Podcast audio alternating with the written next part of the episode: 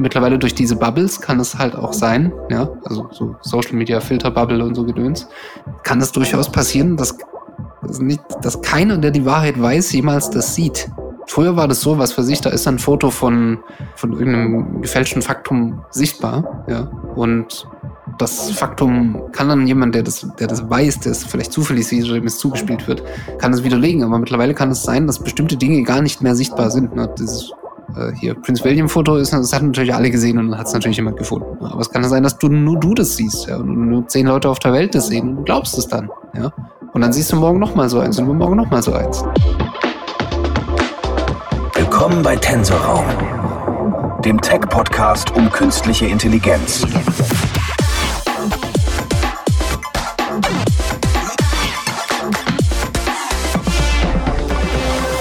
Ich würde sagen, da sind wir wieder. Neue Folge.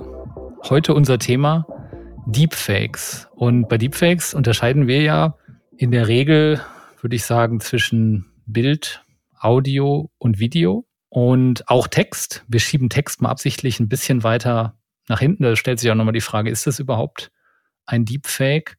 Und schauen erstmal so einen Blick auf die vorherig genannten Bereiche. Doch die Frage, die ich mir immer stelle bei dem Begriff Deepfake, was heißt überhaupt Deep? Für mich sind das ja alles Fakes, eigentlich gute Fakes. Und da frage ich natürlich einmal meine heutigen beiden Co-Podcaster, Jannis und Christian, die da deutlich mehr Ahnung von haben als meiner einer. Deepfakes, woher kommt das Deep? Ich glaube, ja. Die Antwort kann man dann natürlich auch aus verschiedenen Richtungen sehen. Aber ich glaube, mich zu erinnern, dass Deepfake, der Begriff des Deepfakes, korreliert einfach sehr stark mit dem Aufkommen oder ist zeitlich korreliert mit dem Begriff des Deep Learnings. Ja. Da hat irgendjemand mal so neuronale Netze, da muss man sehr weit zurückgehen, um an den Erfindungszeitpunkt zu kommen. Ne? Aber irgendwann wurden sie dann quasi neu entdeckt. Böse Zungen behaupten auch, sie wurden neu erfunden. An manchen Stellen hat man Dinge erfunden, die es schon gab. Und dann hat man, da Computer mittlerweile so schnell sind, ganz viele Schichten in diese Netzwerke reingesteckt. Und dann waren sie plötzlich deep. Und dann waren sie so deep, dass man Deepfakes damit machen konnte. Ich glaube, daher kommen Deepfakes. Früher gab es einfach nur Fakes und die guckt man an und dann sieht man, das ist wohl nicht echt. Und Deepfakes sind deswegen deep, weil sie aus Deep Learning Modellen kommen, das ist mittlerweile schon wieder ein bisschen angestaubter Begriff, und weil sie eben schwer zu erkennen sind. Im Gegensatz zu dem, was man früher hatte. Und was, glaube ich, noch wichtig ist, dazu zu sagen, dass sie automatisch generiert wurden. Denn ich glaube, es gibt sehr viele gute Photoshop-Künstler, die machen ja einen normalen Fake. Ne? Die setzen sich 10 Stunden hin und malen dir Donald Trump auf einem Bären reitet. Ja, das ist kein Problem. Aber heutzutage kann ich halt hergehen und auf einen Knopf drücken und Donald Trump bekommen, wie er auf einem Bären reitet. Und das ist halt eine ganz andere Liga, das Fakes. Ein schneller Fake. Da kann man sich natürlich fragen, ob das nicht in der Natur der Sache liegt. Also ist nicht dann letztlich jeder Output eines generativen KI-Modells ein Deepfake? Oder wird es erst in dem Moment zum Deepfake, wenn ich damit böse Absichten verfolge? Oder wenn ich damit vorgaukle, dass es ein echtes Abbild der Realität ist? Es ist fast schon philosophisch. Es ist, glaube ich, wirklich philosophisch. Ich glaube auch, du hast genau recht, weil das Wort Fake impliziert ja etwas Schlechtes. Ja. Also man kann es natürlich auch irgendwie so mit einem Zwinkern sagen, ich habe jetzt einen Deepfake gemacht, guck dir das mal an, wie lustig das ist, ne, wenn das offensichtlich. Also so gerade hier der Donald Trump auf dem Bären, das sieht man ja, dass das nicht, da glaubt man nicht, dass das passiert ist. Ne? Aber Donald Trump bei Dinner mit Putin oder sowas, das wäre dann schon, dann da steckt plötzlich eine politische Absicht drin, ne? Und dann ist man definitiv im bösen Deepfake-Territorium. Ne? Das ist übrigens ein gutes Thema, weil, ne, ihr sagt, ne, Deepfakes, denkst du ja natürlich erstmal an negative Konnotationen, was kann alles Schlimmes dabei passieren, Fake News und sonstiges. Dabei hat ja der Deepfakes-Bereich, glaube ich, auch so ein paar positive Elemente, wie ja, ich kenne jetzt wenige konkrete Beispiele, vielleicht habt ihr da mehr, aber wenn im Hollywood-Bereich, meine ich, ne, haben wir das ja öfters mal gesehen bei verstorbenen Künstlern, die dann per Computer nachgestellt wurden. Und das ist ja erstmal was generell Positives. Auf jeden Fall. Also ich kann mir auch vorstellen, dass gerade bei diesem Thema Synchronisation von Filmen, also ich bin mir nicht sicher, inwiefern das heute schon gemacht wird. Jetzt gab es ja auch kürzlich diese Autorenstreiks, beziehungsweise auch die Streiks der Schauspieler in Hollywood, wo einige Produktionen auch lahmgelegt wurden.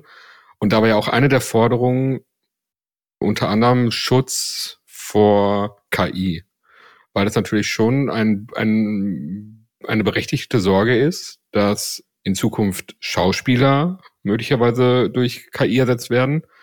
Vielleicht auch nicht nur die Schauspieler, sondern möglicherweise auch deren Stimmen, ne? Also ich kann mir auch vorstellen, dass so dieser für Synchronsprecher in Zukunft das durchaus schwierig werden könnte, ne? Man stelle sich nur vor, auf einmal hat man die Möglichkeit, einen Hollywood-Film in jede Sprache hin zu übersetzen mit den Originalstimmen der Schauspieler. Also ich kann mir schon vorstellen, dass das durchaus für Produktionsfirmen interessant ist, eröffnet ganz neue Märkte, wo es in der Vergangenheit vielleicht viel zu teuer war, die Filme synchronisieren zu lassen. Mit KI ist es auf einmal möglich. Super gutes Beispiel, habe ich nie dran gedacht. Ne? Man denke ja mal generell daran auch, wie viele Länder es ja auch einfach gibt. Wir in Deutschland sind da ja sehr verwöhnt, dass wir ja eben auch deutsche Versionen bekommen. Ne? Aber wir müssen ja nur in die Nachbarländer Polen oder die Niederlande gucken, wo das ja eine Seltenheit ist, ne? Dass irgendwelche Filme synchronisiert werden. Vielleicht heute mehr als zuvor. Aber wenn man dann natürlich noch dahin kommt, dass du sagst, okay, der Film wird nicht nur wieder in deine Sprache, in jede Sprache synchronisiert, sondern auch dann mit den Original-Schauspielerstimmen. Ne? Weil man kennt ja diesen typischen Streit, ich gucke das nur im englischen Original, weil die deutschen Stimmen sind so schlecht. Das wird damit ja... Und es kommt ja auch hier noch dann dieser nächste Aspekt der Lippensynchronisation hinzu. Es ist dann ja nicht nur so, dass du die Tonspur in einer anderen Sprache hast, sondern du kannst oder du wirst in Zukunft die Lippenbewegung dann auch wirklich so anpassen können, dass es zu der jeweiligen Sprache passt. Absolut, absolut. Aber was mich ja jetzt, um mal davon so ein bisschen wegzukommen, interessiert, ist ja immer, also was ist überhaupt die Technologie dahinter? Ne? Also ist das, warum ist das AI, ist das in Relation zu so einem LLM von GPT, was jetzt alles dominiert, oder ist das schon eine andere Technologie? Wie seht ihr das? Wo stehen wir da? Wir können auch gerne erstmal von Bild zu Ton uns da durchhangeln, aber ich vermute, technologisch wird es wahrscheinlich ähnlich sein. Ich bin jetzt nicht der große Bildverarbeitungsexperte, das muss ich vielleicht dazu sagen. Bei Texten ist es tatsächlich so und bei Audio auch, dass man da eigentlich auf bewährte quasi Verfahren zurückgreift, die halt Weiterentwicklungen sind von Sachen, die man schon seit vielen, vielen Jahren benutzt. Ne? Nur, dass im Prinzip man, also wenn es konkret eben um Deepfakes geht, sich halt einen Trick hat einfallen lassen, den es vorher noch nicht gab. Ja, also ich meine, wir können ja schon sehr lange, das wissen wir, in irgendeiner Form zum Beispiel machen, dass der Computer spricht mit einer bestimmten Stimme. Ne? Also bei Apple-Computern kann ich bestimmt schon seit 20 Jahren aussuchen zwischen verschiedenen Stimmen, wie mein Computer mit mir spricht, sofern ich das angeschaltet habe. Das gibt sogar ein Kommando auf der Kommandozeile, wo man dann beliebige Sachen denen sagen lassen kann und so damit rumspielt. Aber der entscheidende Trick, glaube ich, ist, dass man einen Constraint macht, würde man in der Fachterminologie sagen, würde ich das einen Constrainten, mathematisch ist es, glaube ich, auch einer. Und praktisch ist es die wörtliche Übersetzung ist eine Einschränkung oder irgendeine Art von Vorgabe, die ich mache, nämlich dass das Ergebnis, das ich möchte, eine bestimmte Eigenschaft haben muss. Ja. Und bei einer Stimme zum Beispiel, da ist die Eigenschaft relativ einfach zu sehen, nämlich die Stimme muss die Stimmeigenschaften, was auch immer das ist, ne, also das, was meine Stimme auszeichnet, muss die generierte Stimme auch haben. Ja. Das sind auch Dinge, die, sagen wir mal, aus der Phonetik seit vielen, vielen Jahren bekannt sind, aber die kann ich jetzt quasi vorgeben und sagen, das muss genauso sein und das kann ich halt dynamisch machen. Ja. Und das ist was früher nicht ging mit der Technologie, weil die ganz, ganz anders funktioniert hat. Ne. Da hat sich im Prinzip das Blatt gewendet.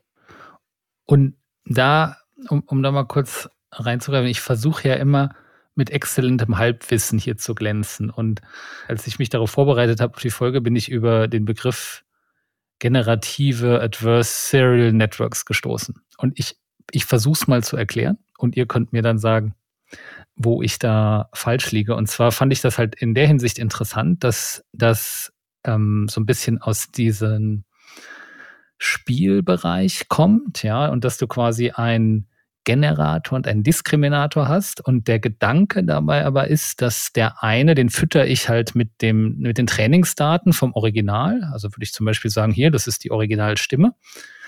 Und dann wird versucht, wie bei einem Spiel eben das nachzubilden. Also dass ich immer gucke, ich versuche den irgendwie nachzumachen und wenn es richtig ist, habe ich diese Reward-Systems, dann werde ich belohnt. Wenn es aber falsch ist, dann mach nochmal neu, versuch nochmal was anderes. Und dass es so ein bisschen hin und her dann dazu führt, dass dann bis zu dem Punkt, wo ich quasi keine Fehler mehr mache, sondern die AI quasi selber nicht mehr den Fake erkennt. Ist das so halb korrekt oder korrigiert mich da mal gerne? Ich würde schon sagen, das ist korrekt. Vielleicht der entscheidende Punkt ist, dass der Diskriminator, zumindest so viel ich weiß, nicht im Vorfeld schon trainiert wird. Es ist jetzt nicht so, dass du erstmal damit startest, diesen Diskriminator zu optimieren, sondern es ist wirklich in einer gemeinsamen Trainingsroutine. Das heißt, du trainierst quasi zwei unabhängige Modelle, die eigentlich gegensätzliche Ziele verfolgen. Ja, also das eine Modell soll halt diesen Fake erzeugen, das andere Modell soll halt diesen Fake erkennen. Und mit jeder Iteration, mit jeder Trainingsepoche werden beide Modelle stärker. Das heißt, im Idealfall, der Fake wird immer besser und auf der anderen Seite das Modell, das den Fake erkennen soll, wird auch immer besser. Ich habe da, glaube ich, nicht viel hinzuzufügen, und da müsst ihr mich korrigieren, wenn ich da falsch liege. Was man noch hinzufügen könnte, ist, glaube ich, dass das im Prinzip alles dann passiert, wenn man quasi den Fake haben will. Also das ist nicht irgendwas, was irgendwie ein gemeinsames vortrainiertes Ding ist, sondern das passiert dann, wenn ich sage, ich möchte jetzt hier dieses Video faken. Dann passiert dieser Schritt. Ja. Was ist das Schwierigste? Audio, Bild oder Video? Ich hätte ja gesagt, Video ist vermutlich das Schwierigste und Audio hätte ich gesagt, das Leichteste nachzubilden, weil ich muss irgendwie die Stimme hinkriegen, okay, gut, das passt. Oder ist dann doch Bild, weil es sich weniger bewegt, das Einfache? Puh. Ich glaube, ich würde sagen, ich würde es unterschreiben. Ich würde sagen, Audio ist einfacher und als Bild und Video, als Kombination von Audio und Bild und insbesondere hier diese vorhin angesprochene Synchronität von Lippenbewegung und Stimme ist da, glaube ich, schon das Schwierigste. Es ist halt auch die Frage, ich denke mal, man beschreibt diese Schwierigkeit oder man differenziert hier einfach auf Basis, wie leicht lassen sich Menschen dadurch täuschen oder wie gut können Menschen die jeweiligen Fakes erkennen. Und was ich habe jetzt im Vorfeld eine Studie rausgesucht vom University College London. Die haben insbesondere untersucht das Erkennen von Audio-Deepfakes. Und da stellte sich irgendwie raus, dass das Setup war wie folgt. Man hatte zwei Gruppen. Die eine Gruppe von Hörern, die wurde im Vorfeld trainiert. Das heißt, die haben irgendwie ein paar Aufnahmen, Fake-Aufnahmen zu hören bekommen, sodass sie ungefähr wussten, worauf es zu achten gilt. Die andere Gruppe hatte das nicht.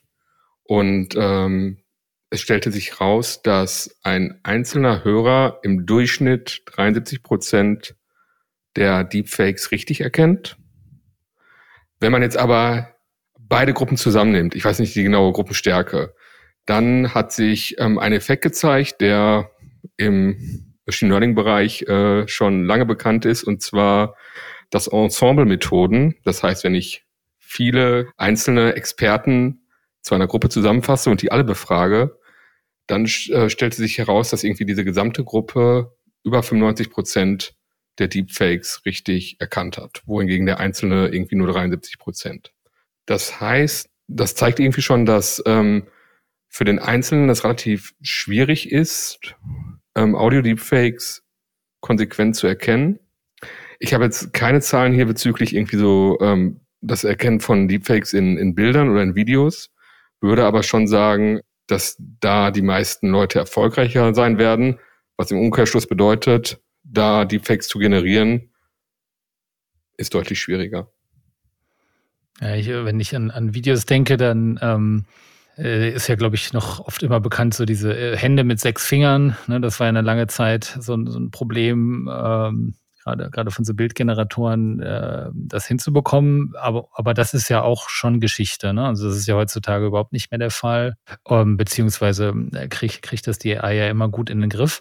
Und die Frage, die ich mir gestellt habe, als ich zum ersten Mal über Deepfakes nachgedacht habe, da habe ich immer gedacht, da ist so eine gewisse Analogie zu früher Cheating-Software bei Computerspielen. So, wo ich immer das Gefühl hatte, dass so ein Katz-und-Maus-Rennen, ne? Dass du sagst, irgendwann dann gibt's wieder irgendwelche neue Software, dann holt man immer nach.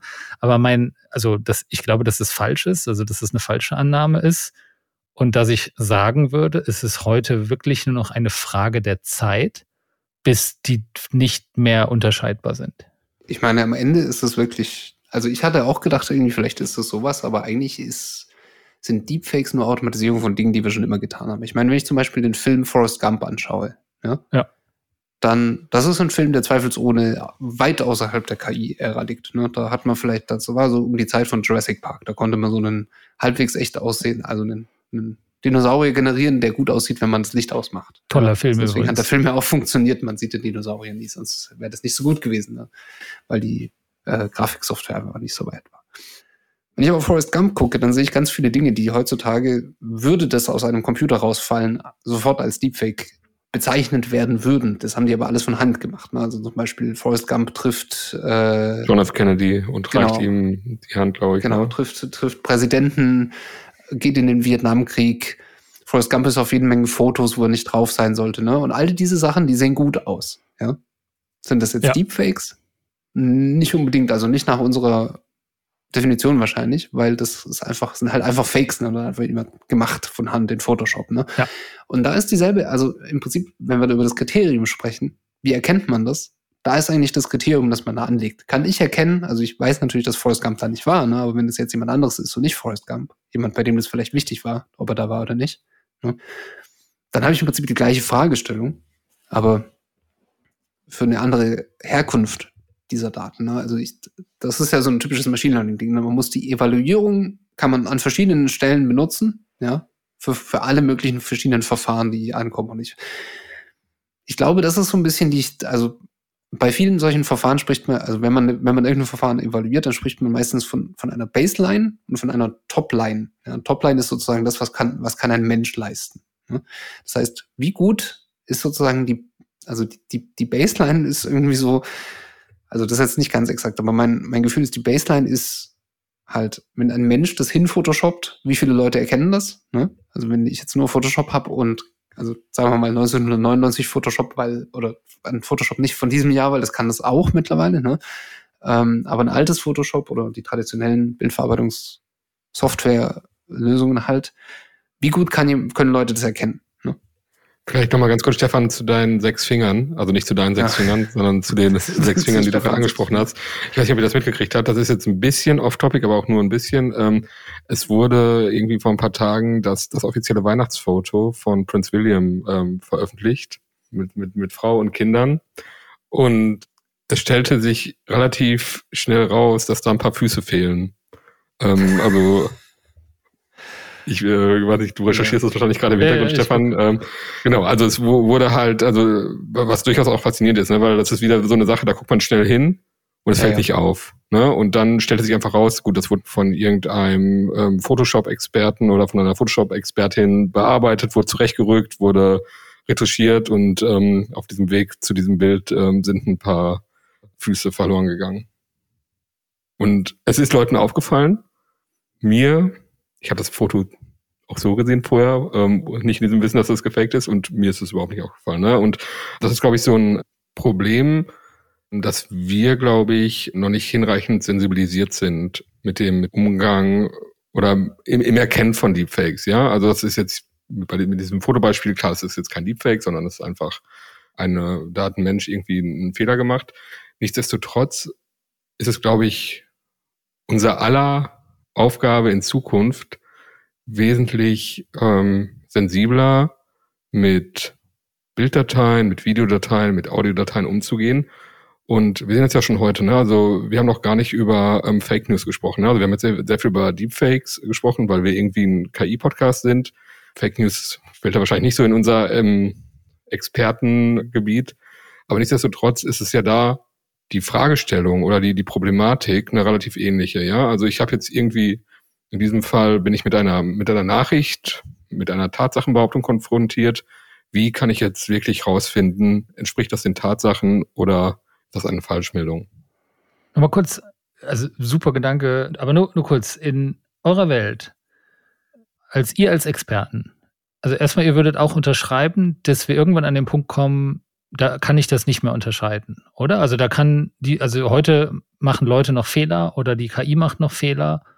Ich würde sagen, gerade im Bereich Bildern und so weiter wird irgendwann ein Punkt erreicht sein, wenn ich nehme mal vielleicht ein drastischeres Beispiel, wenn ich irgendeine Kriegssituation nachstellen möchte, wo eine schlimme Szene, ohne ins Detail zu gehen, dass irgendeine Partei irgendwas Schlimmes anrichtet gegenüber einer anderen Partei, kann ich das machen und das nachzuweisen, dass das, also vom Bildmaterial her anhand des Bildes nachzuweisen, dass das ein Fake ist, wird unmöglich sein, korrekt?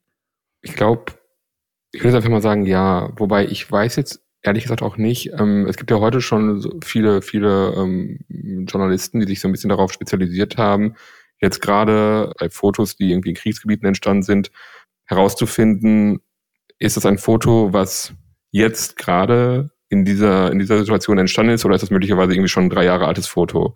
Ja, und dann gibt es irgendwie verschiedene Techniken, wie man sich dann so ein Bild nähern kann, sei es irgendwie, wie steht da die Sonne, wie fallen die Schatten, passt das zu der Jahreszeit, was weiß ich nicht alles.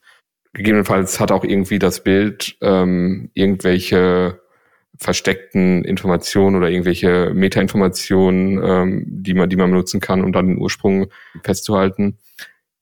Aber grundsätzlich glaube ich, deine Behauptung oder deine Frage bejahen, in dem Sinne, ich glaube, es wird zukünftig kaum möglich, nur anhand des Bildmaterials zu unterscheiden, ist das jetzt echt oder fake.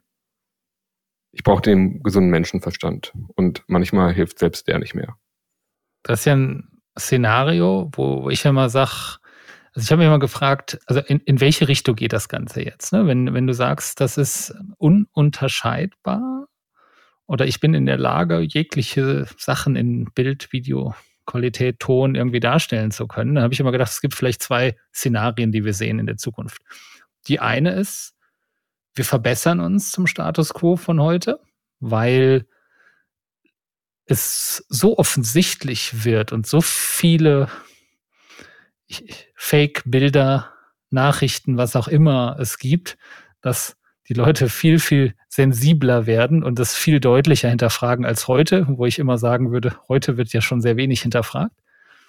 Oder, und traurigerweise glaube ich, dass ich mich da eher sehe, es wird noch schlimmer als heute. Dass du sagst, das wird eher, ne, die Emotionen sind ja bei gewissen Themen dann doch immer sehr schnell sehr hoch und es wird ja eben nicht erstmal hinterfragt. Ne? Also das ist ja nicht der Status quo der heutigen Zeit, dass du mal eben sagst, ja, Moment mal, da muss ich erstmal kurz drüber überlegen, ob das denn stimmen könnte. Na, da denkt ja jeder doch dann lieber eher, was er möchte. Und wenn wir jetzt mal kurz an die Ereignisse der letzten Wochen zurückdenken, ne, da war das Sam Altman-Drama im Silicon Valley, wo dann ja eine Diskussion gestartet ist über AGI, AI-Safety, ne? Oh, die große Gefahr für die Menschheit. So. Und ich habe viel mehr Sorgen, glauben wir auch nicht so wirklich dran, aber aber meine größere Sorge gilt eher gegenüber solchen Themen. Ne? Also Deepfakes, wo ich sagen würde, das hat viel mehr negative, zumindest kurzfristig, negative Auswirkungen auf die Gesellschaft. Also ich glaube auch irgendwie die Auswirkungen sind groß. Ich habe jetzt darüber, wenn du so gesprochen hast, nachgedacht, warum eigentlich? Ich muss doch nochmal an das anknüpfen, was ich vorher schon irgendwie geteasert habe. Mein Gedanke war, eigentlich ist das ein Masseproblem. Ne? Also eigentlich ist es gar kein Problem des Faktums, dass Leute Sachen faken. Leute haben Nachrichten gefaked, seit es Nachrichten gibt, glaube ich. Also da kann man bestimmt tausende Jahre zurückgehen und dann findet man Fake News, dann findet man bestimmt auch Gemälde und so weiter. Die große Gefahr, und das wirklich das Technologie-Ding, ist, dass man konnte früher sich Zeugs zusammen photoshoppen, aber das konnten nicht alle und das hat viel Zeit gedauert und mittlerweile kann es jeder und es wird qualitativ immer besser. Ne? Und das macht natürlich auch was mit dir selber, nämlich du hast keine Zeit mehr, das zu prüfen, weil viel zu viel von dem Zeugs rumfliegt. Ne? Also so viele Nachrichten, wie du generell konsumieren kannst, kannst du gar nicht mehr prüfen. Und mittlerweile durch diese Bubbles kann es halt auch sein, ja, also so Social Media Filter Bubble und so Gedöns, kann es durchaus passieren, dass keiner, der die Wahrheit weiß, jemals das sieht. Ja. Früher war das so, was für sich, da ist ein Foto von irgendeinem gefälschten Faktum sichtbar, ja. Und das Faktum kann dann jemand, der das weiß, der es vielleicht zufällig sieht oder dem es zugespielt wird, kann es widerlegen. Aber mittlerweile kann es sein, dass bestimmte Dinge gar nicht mehr sichtbar sind. Ne? Dieses hier Prince William Foto ist, das hat natürlich alle gesehen und dann hat es natürlich jemand gefunden. Aber es kann sein, dass nur du das siehst, ja, und nur 10 Leute auf der Welt das sehen und du glaubst es dann, ja. Und dann siehst du morgen nochmal so eins und übermorgen nochmal so eins, ne? Und das ist das, was Social Media schon länger als Problem hat, nämlich der stete Tropfen höhlt den Stein, ne? Und der wird immer steter, dieser Tropfen, ja. Und irgendwann wirst du überflutet mit Fake News. Dann weißt du schon gar nicht mehr, was du gucken sollst.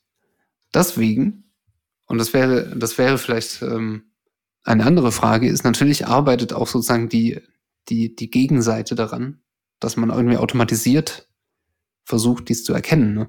Die Frage ist, was kann man da tun? Ne? Also die interessante Sache ist natürlich, dass im Prinzip das Gegenmittel schon im Training dieses Verfahrens existiert quasi. Ne? Denn wir haben ja schon gesagt, ne, da ist ein Modell, das irgendwie erkennen kann, ob das diese Person ist oder nicht. Ne?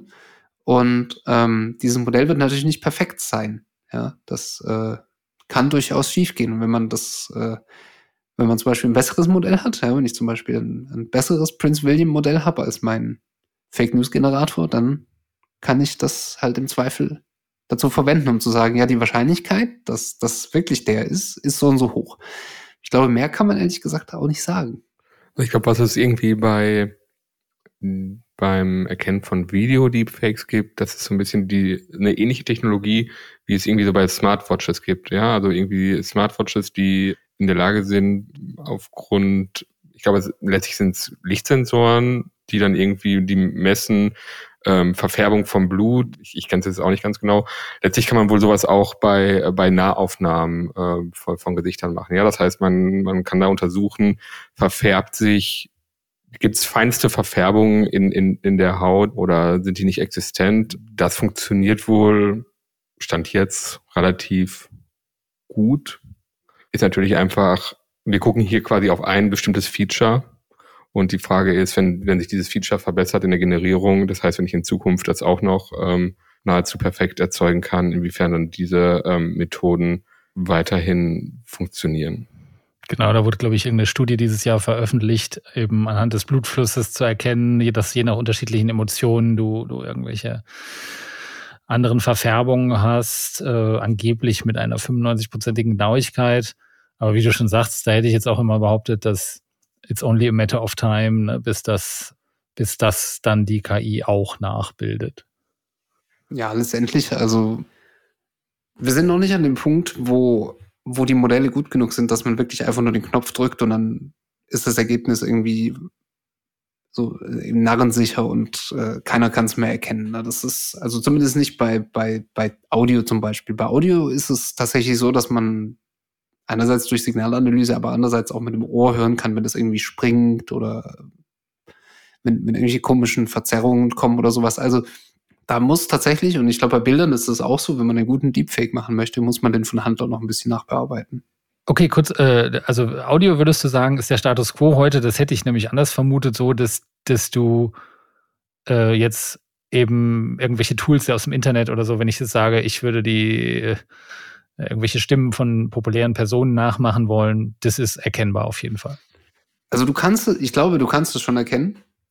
Ein Teil, also wenn meine Annahme stimmt, dass die Masse das macht, dann muss im Prinzip man ein Programm haben, dass dass ständig Deepfakes ausspuckt, die perfekt sind. Ne?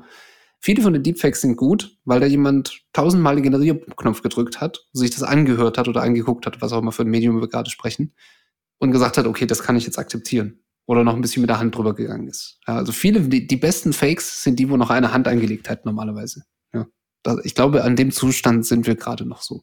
Und ja, natürlich kommt es auch darauf an, was ich generiere, ne? Und wie aufmerksam die Person ist, die es anhört. Ja. Ne? Aber letztendlich, ich glaube, technologisch sind wir noch nicht bei der Vollautomatisierung. Zumindest nicht mit perfekter Präzision. Also natürlich kann man den Output davon verwenden und es kommt natürlich auch schon sehr, sehr, sehr, sehr viel Gutes dabei raus, aber ich glaube immer noch nicht, dass es 100%ig durchgeht. Ja. Sieht man ja auch, also wenn man so Spaßbilder anguckt, es gibt ja viel so, was weiß ich, irgendwie der Papst mit berühmten Rappern oder sowas auf Instagram, ne? Man guckt die an und man sieht schon irgendwie, ja, da ist was nicht echt. Ja, also jetzt auch egal, ob das jetzt ein berühmter Rapper ist daneben oder so, aber man sieht auch, irgendwie sieht es generiert aus, ne? Man weiß aber nicht genau, warum. Das sind ja auch immer so die Deepfakes, wo ich mir am wenigsten Sorgen drüber mache. Also genau, ja, wie Forrest Gump mit Kennedy, ja, oder sonstiges. Das sind ja immer die Bilder, wo man sofort weiß, alles klar, ja, das ist... Ja. Das ist auch die gute Nutzung. Genau, das kommt irgendwo her. Ne? Die Gefahr besteht ja immer dann, wenn Bilder entstehen, wo es Leute gibt, die sagen, das möchte ich auch so, dass es das wirklich so gibt, weil das habe ich mir schon gedacht, dass der so einer ist oder was. Oder halt für Betrug, ne? Also ich glaube tatsächlich, das Erfolgsrezept eines Deepfakes ist, was weiß ich, wenn ich deinen CEO nachmache, für den du gerade arbeitest, und dann halt diesen CEO-Trick damit mache. Ne? Also diese ganzen, so diese Druckscams, ja, die funktionieren halt dadurch, dass man überzeugend drüber kommt, und da hilft natürlich ein Deepfake sehr viel. Und da ist natürlich die Masse auch gut, ne? Weil ich kann natürlich jetzt, sollte ich irgendwie zum Beispiel einen guten YouTube-Crawler haben, der mir YouTube-Accounts zu Firmen matcht, dann könnte ich damit natürlich was bauen. Ne? Dann könnte ich jetzt sagen, ich baue jetzt was, das einfach Deepfakes von allen CEOs generiert, die ich erkennen kann. Ne? Und vielleicht habe ich dann noch, was weiß ich, mir den LinkedIn-Dump von diesem und jenem Datum runtergeladen, ne? Habe da E-Mail-Adressen rausgezogen. Ist ja leider so, dass man da mittlerweile drankommt. Und dann schicke ich einfach E-Mails mit diesem Video an oder mit Audio an irgendwelche Leute, ruft die an oder sowas, ne?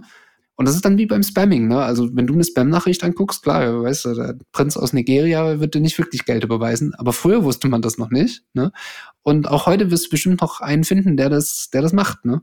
Wenn es einer aus 100.000 macht, dann hat der Scammer Geld gewonnen. Ne? Das liegt aus meiner Sicht die Gefahr. Ja? Nicht, dass ich mit einem Ding 1.000 Leute überzeuge, sondern dass ich 1.000 Leute mit je einem Ding überzeugen kann, ohne dass ich einen Finger rühre. Ja? Also super Beispiel, ne? Wenn man bedenkt, wie schlecht heute die oder gefühlt ja immer noch eine gewisse Spam-Nachrichten sind, wo man selber auch immer denkt, da würde ich nie drauf reinfallen. Ja. Und dann aber man irgendwann jetzt ja immer näher dran kommt, ja doch, das ist vielleicht etwas, wo ich auch drauf reinfallen würde, weil es ist so gut gemacht und da würde ich dann unter Umständen in der Situation nicht drüber nachdenken, dass das nicht das Original ist.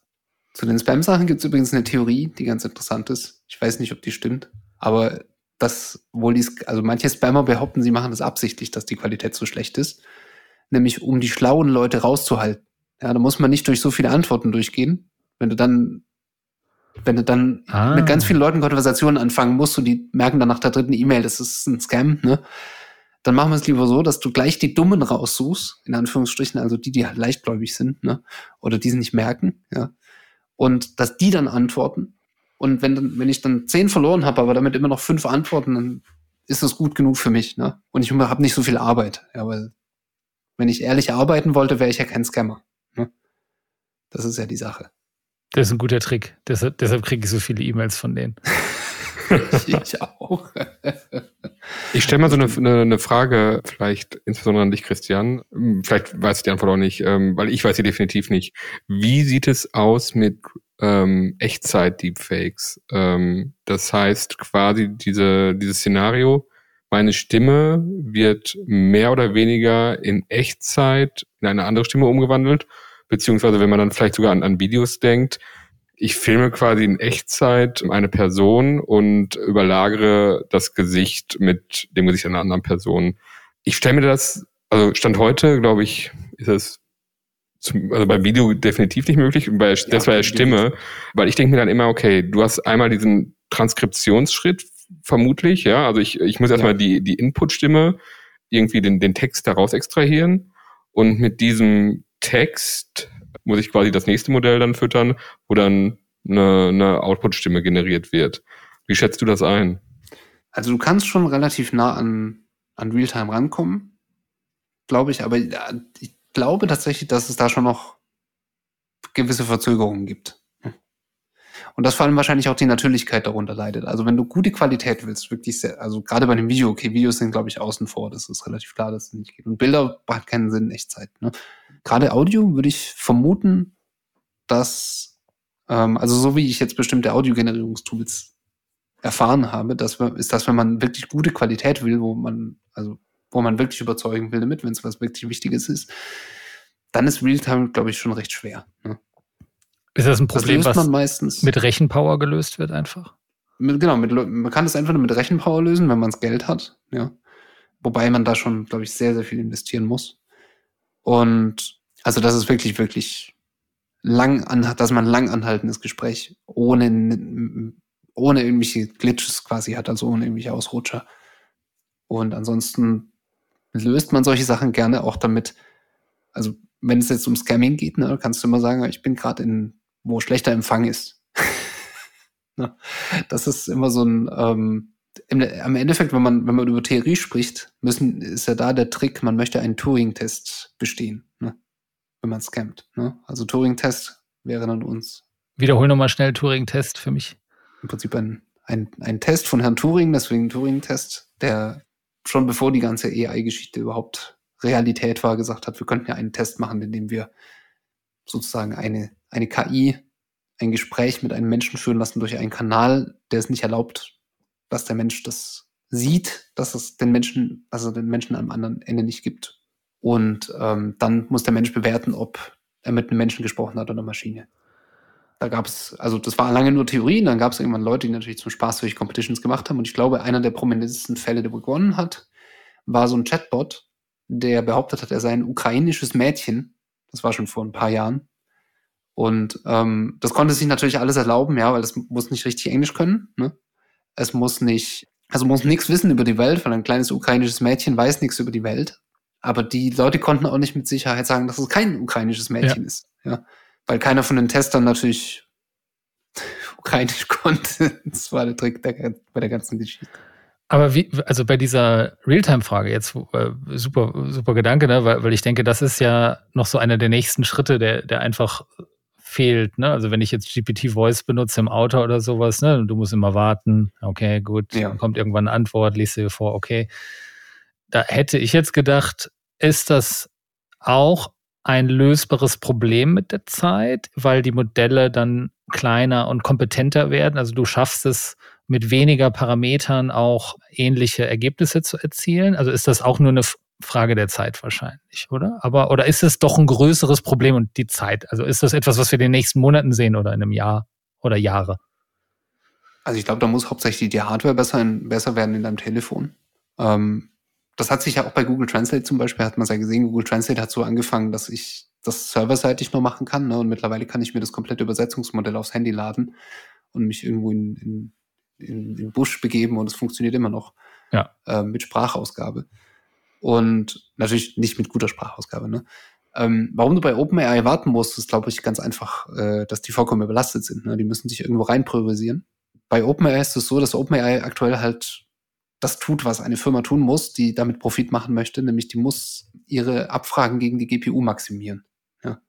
Also so viele Abfragen wie möglich in einen GPU-Zyklus quasi reinstecken. Ja, weil wenn die jetzt einfach das nehmen und dann irgendwie da reintun in die GPU und dann dir das zurückgeben, das würde die enorm viel Geld kosten, wenn die das tun. Ja, deswegen wird deine Antwort quasi irgendwo reingepuzzelt, sodass die GPU voll ist mit irgendwelchen Abfragen, die machen. Ja, sodass quasi jeder Teil der GPU ausgefüllt ist. Sehr krude erklärt, ne? Aber die versuchen quasi die Anfragen so zu bündeln, dass sie die GPU optimal nutzen. Ja? Und deswegen musst du einfach warten, bis du in einen von diesen Blöcken reinpasst. Ja. Deswegen wird es da immer eine Wartezeit geben.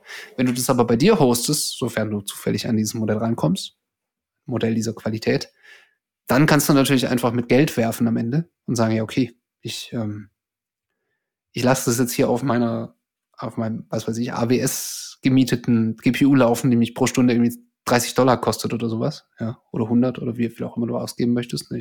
Baust dir ein Cluster und irgendwann wird da schon was Vernünftiges rauskommen. Ist halt nur die Frage, ob es da noch der Zweck die Mittel heiligt an der Stelle. Das ist ja übrigens auch nochmal ein Thema für sich generell, ne? Also was Hardware und auch die Größe der Modelle, glaube ich, ne? Das ist ja immer nicht größer ist nicht immer besser. Ja, ja. Lass uns mal, um vielleicht das Thema ein bisschen abzuschließen, vielleicht der Wechsel zu Text, was wir so ein bisschen nach hinten geschoben haben, ne? Bei Audio, Video, Bildern sagen wir relativ klar, da handelt es sich um Deepfakes. Jetzt die Frage an euch ist, also wenn ich einen AI-generierten Text habe, das ist ja erstmal kein Fake. Ne? Das ist ja, hat ja generative AI erzeugt. Das ist ja genau das, was es sein sollte. Oder ist es doch ein Fake? Genau wie beim Bild, ne? Also das generierte Bild per se ist erstmal kein Fake. Ein Fake wird's dann, wenn ich da mir eine Story hinterbastel, die nicht den Tatsachen entspricht. Ja, also wir hatten hier im Vorgespräch schon so ein bisschen überlegt, okay, wie sieht das bei Texten aus? Und was könnte ein Deepfake überhaupt bei einem Text sein?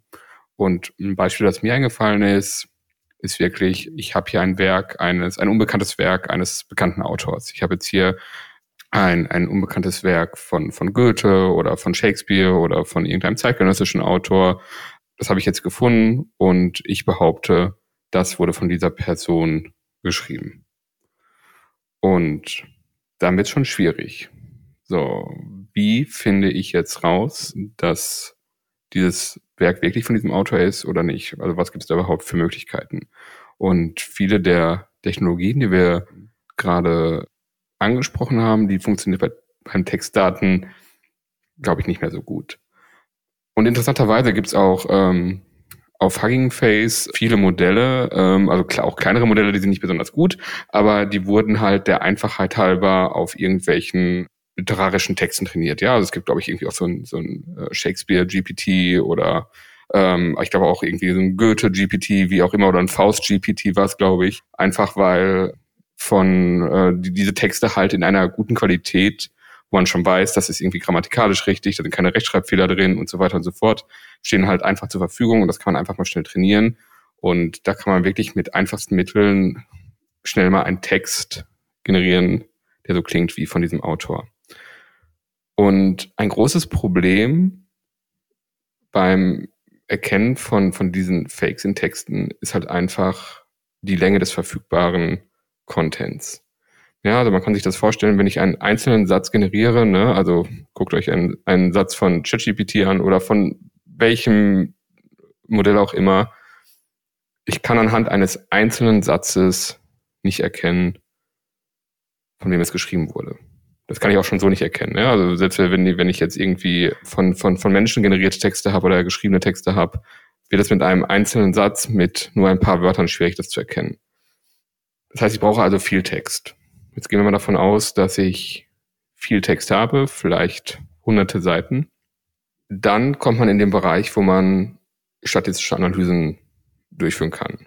Ja, also das Einfachste, was man sich jetzt so vorstellen könnte, ist, ich gucke mir einfach das Vokabular an. Ja, also ich mache mir eine Liste, welches Wort wird wie oft in diesem Buch benutzt und entspricht das dem, was der Autor in der Vergangenheit gemacht hat. Das wäre vielleicht so ein erster Indikator. Es gibt noch weitere Verfahren, die teilweise auch sehr, sehr komplex werden. Ne? Also es gibt irgendwie so Abhängigkeitsstrukturen zwischen Wörtern. Ne? Also wenn ich dieses Wort benutzt habe, ist die Wahrscheinlichkeit, dass gewisse andere Wörter danach kommen, höher als bei anderen. Da kann man quasi so Parameter schätzen und kann die vergleichen zu bekannten Werten, kann statistische Tests durchführen, die dann mit hinreichend hoher Genauigkeit dann eben sagen, ja, das ist das Ergebnis ist signifikant gleich oder eben nicht. Lange Rede, kurzer Sinn. Es ist, glaube ich, bei Texten schon verdammt schwierig bis unmöglich. Insbesondere, weil ja die Werkzeuge, die du nennst, zur Detektion nicht ganz unähnlich zu den Werkzeugen, die verwendet werden zur Generierung. Das heißt, der Fake-Generator, du bist eigentlich doch wieder, wenn man drüber nachdenkt, beim GAN, bei unserem Adversarial Network, weil im Prinzip du ja doch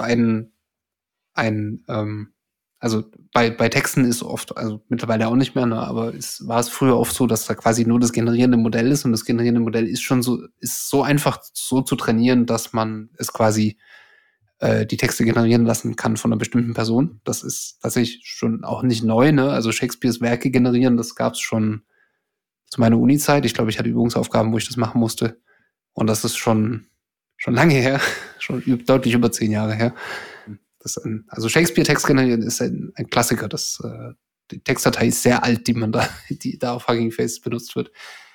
Ja, und tatsächlich ist da eben, da liegt so ein bisschen der Hund begraben, nämlich das, was ich verwende, um zu prüfen, ist gleich dem oder schlechter als das, was ich verwendet habe, um es zu generieren.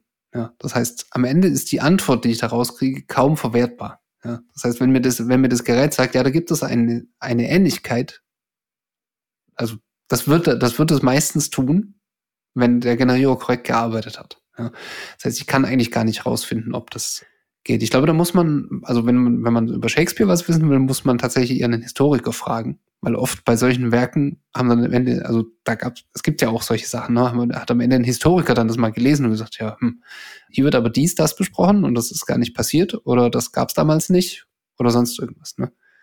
Hier erinnern wir uns ja, also das ist ja auch, das ist eigentlich eine ähnliche Geschichte. Ne? Ich denke immer gern an den Analogfall, die Hitler-Tagebücher, ne? Die Ich sehe schon, man kann es nicht hören, aber man kann das Gesicht sehen. Wir haben beide an das Gleiche gedacht. Ne?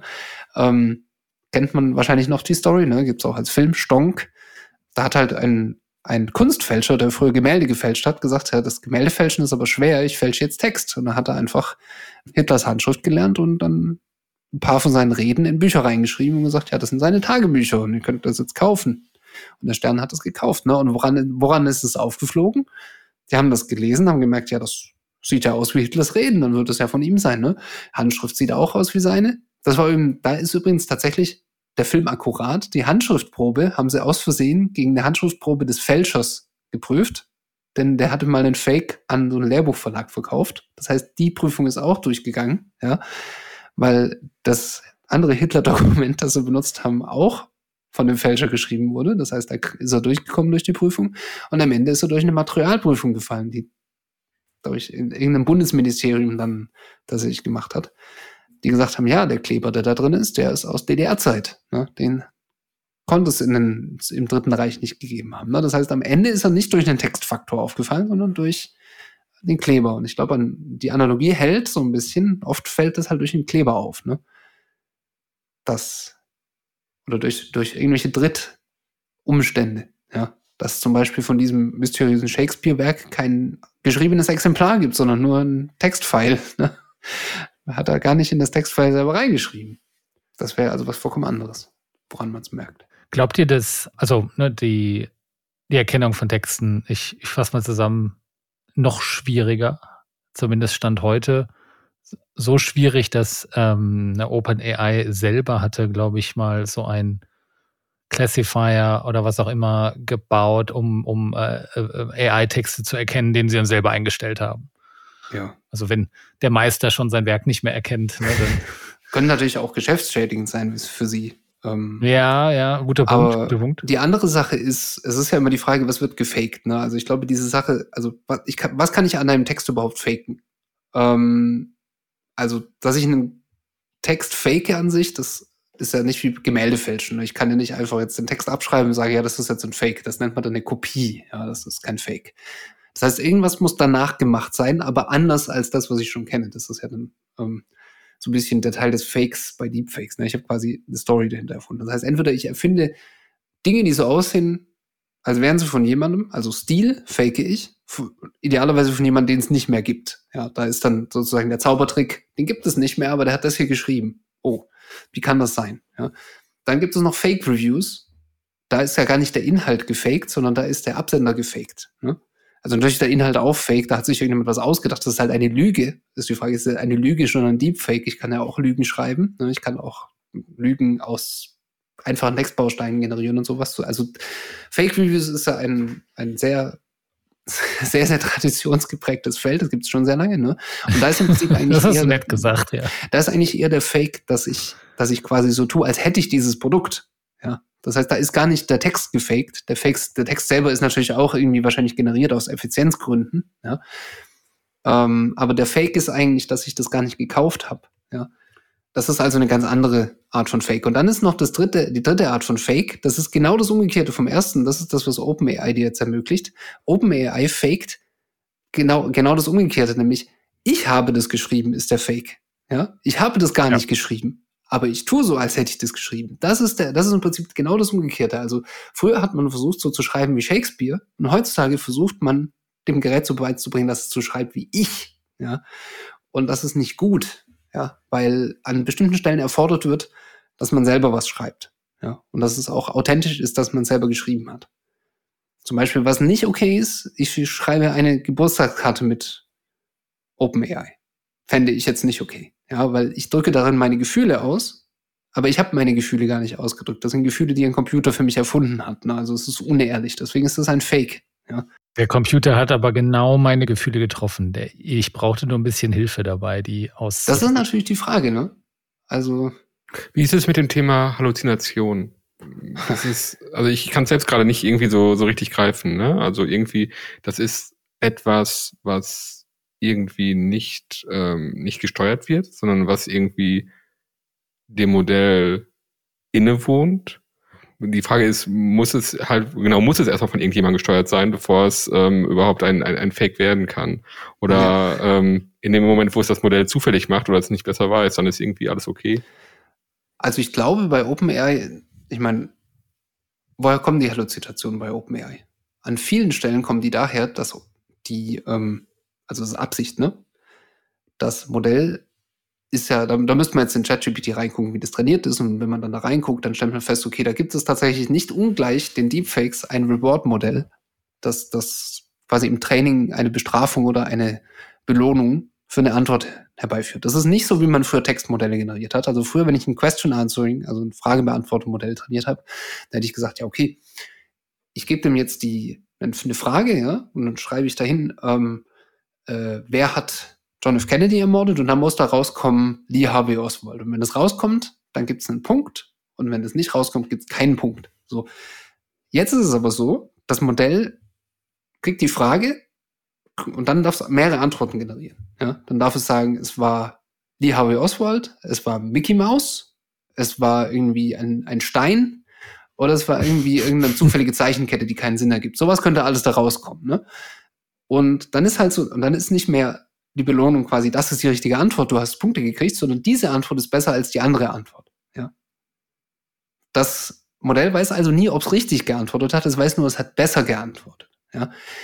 Das würde zum Beispiel zu der folgenden Konstellation kommen, wenn man fragt, wer hat John F. Kennedy umgebracht?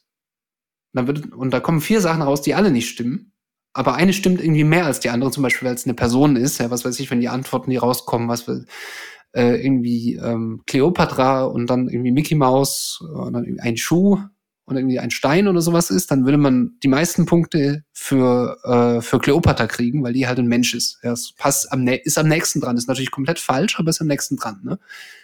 Und dadurch entstehen diese Halluzinationen. Das OpenAI-Modell hat nie gelernt, dass man auf diese Frage antworten kann, ich weiß es nicht. Ja? Denn das würde es sehr oft tun. Ja, das ist eine klassische Machine Learning-Frage. Abstain ist der technische Term. Darf das Modell sich enthalten und sagen, ich weiß nichts. Ja? Und natürlich verdient man nicht viel Geld, wenn man Modelle veröffentlicht, die ständig sagen, ich weiß nicht. Ne? Also da hätte man das Management nicht beeindrucken können, wenn man eine Management-Demo sitzt, OpenAI zeigt und dann darf das Management irgendwas fragen und dann sagt OpenAI, ja, ich weiß es eigentlich nicht genau. Sondern dann passiert halt genau das, ne? Wie jeder schlechte Student, der gelernt hat, wenn man was schreibt, kann man Punkte kriegen. Ja? Macht auch OpenAI das, also ChatGPT macht das. Und wenn man ihn was fragt, dann denkt er sich im Zweifel was aus. Ne? Der denkt sich Bücher aus, die es nicht gibt, der denkt sich APIs aus von Programmen, die es nicht gibt und so weiter. Ne? Das heißt, da ist eigentlich der Fake im Training drin. Das heißt, ist das dann quasi auch schon die Lösung?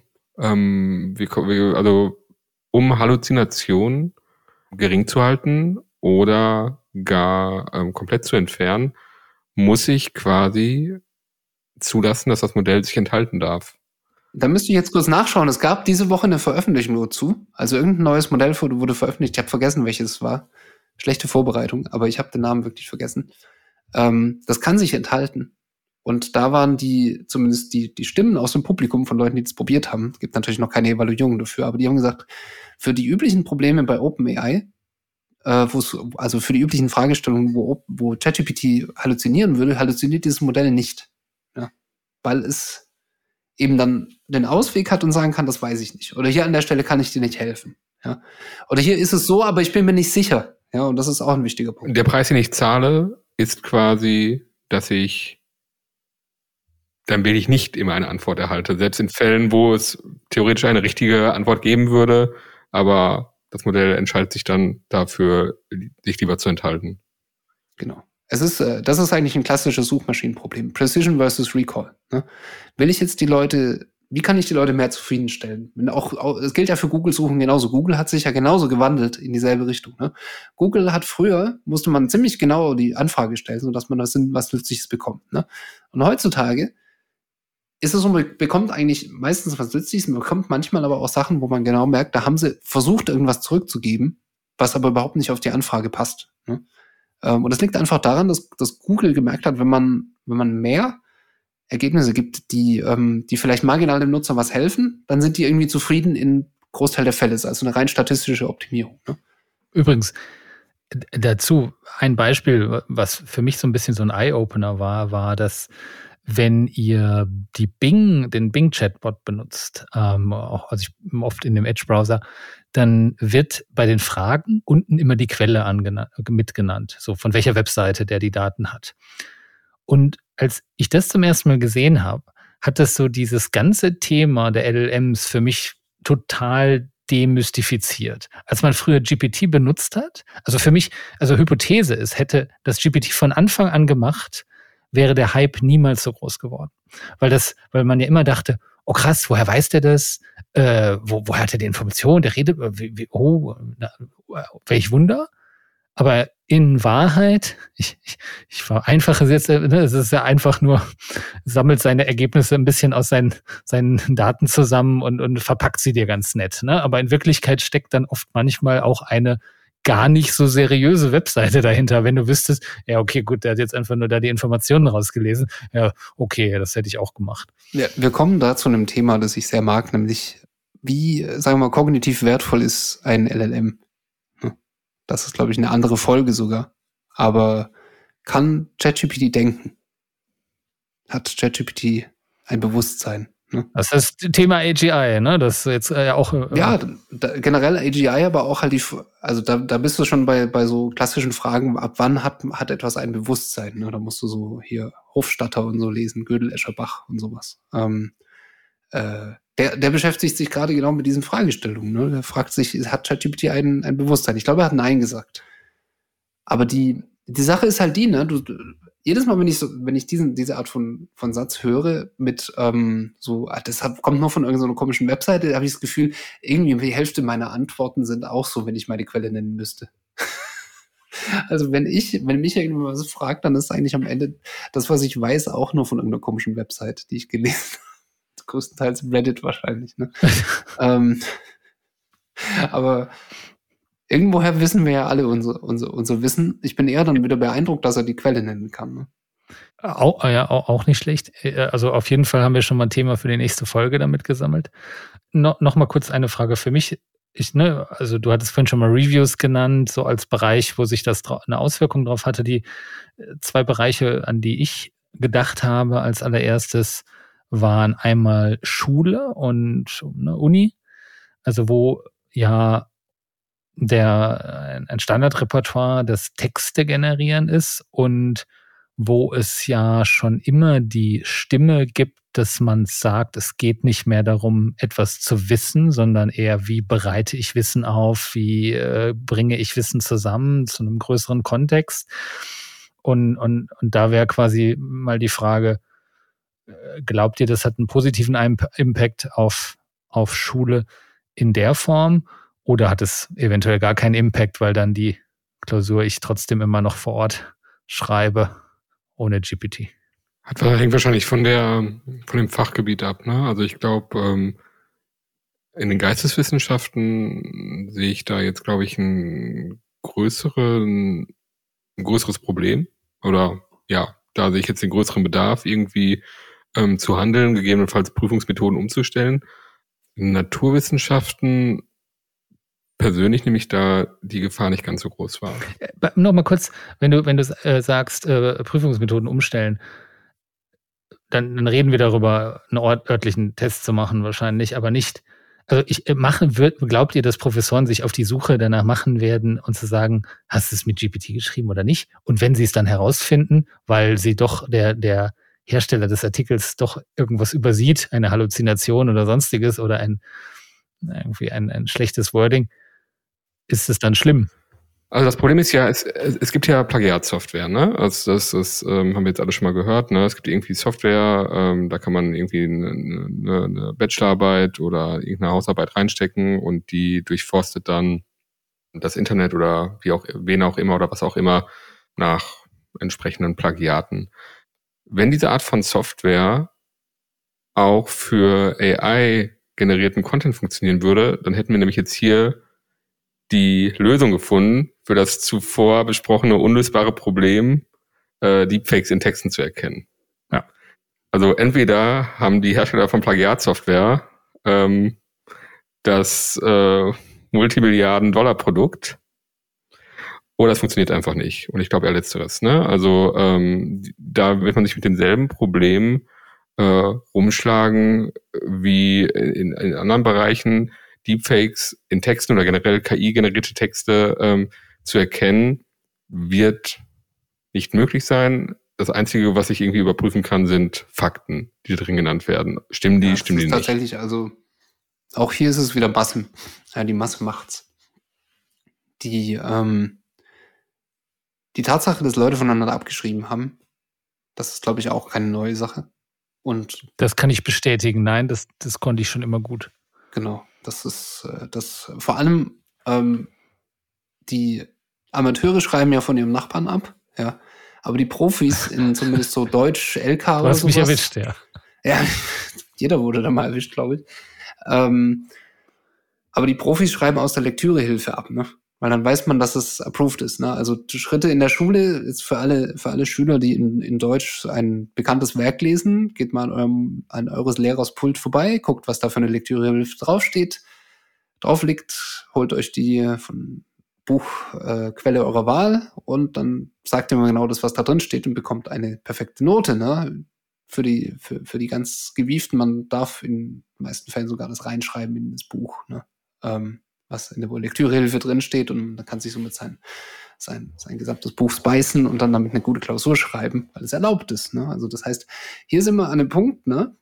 Wenn es, also ob der Inhalt jetzt aus der Lektürehilfe kommt, die ich gerade abgeschrieben habe, oder aus ChatGPT, der die Lektürehilfe gelesen hat, aus dem Buchdump, den er im Training konsumiert hat, macht aus meiner Sicht gar keinen großen Unterschied mehr, weil die Leute haben das sowieso schon immer gemacht und die Frage ist nach wie vor, was machst du da? Ne? Und es ist für jede Disziplin individuell. Der Deutschlehrer hat das Problem mit der Lektürehilfe. Ich als jemand, der Software in Übungsaufgaben korrigieren musste, hatte das Problem, dass die Leute sich untereinander die Software zugeschoben haben. Ne?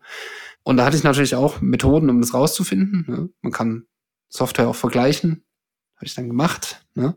Und oftmals ist dann aber halt die Frage, na, haben die jetzt voneinander abgeschrieben?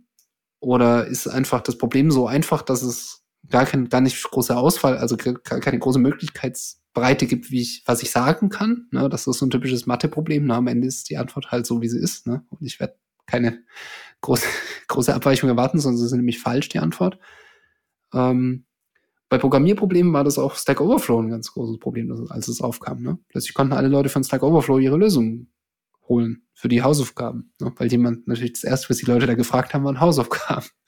Wie mache ich dies? Ne? Und dann stand da die Antwort dran und plötzlich mussten alle ihre Aufgaben verwerten. Und dann letztendlich macht ChatGPT dann auch wieder das Gleiche. Es generierte die Antwort, die da sowieso schon stand. Also es googelt es eigentlich nur für dich. Ich glaube letztendlich, das ist natürlich das, was alle Lehrer sagen, leidet der Schüler.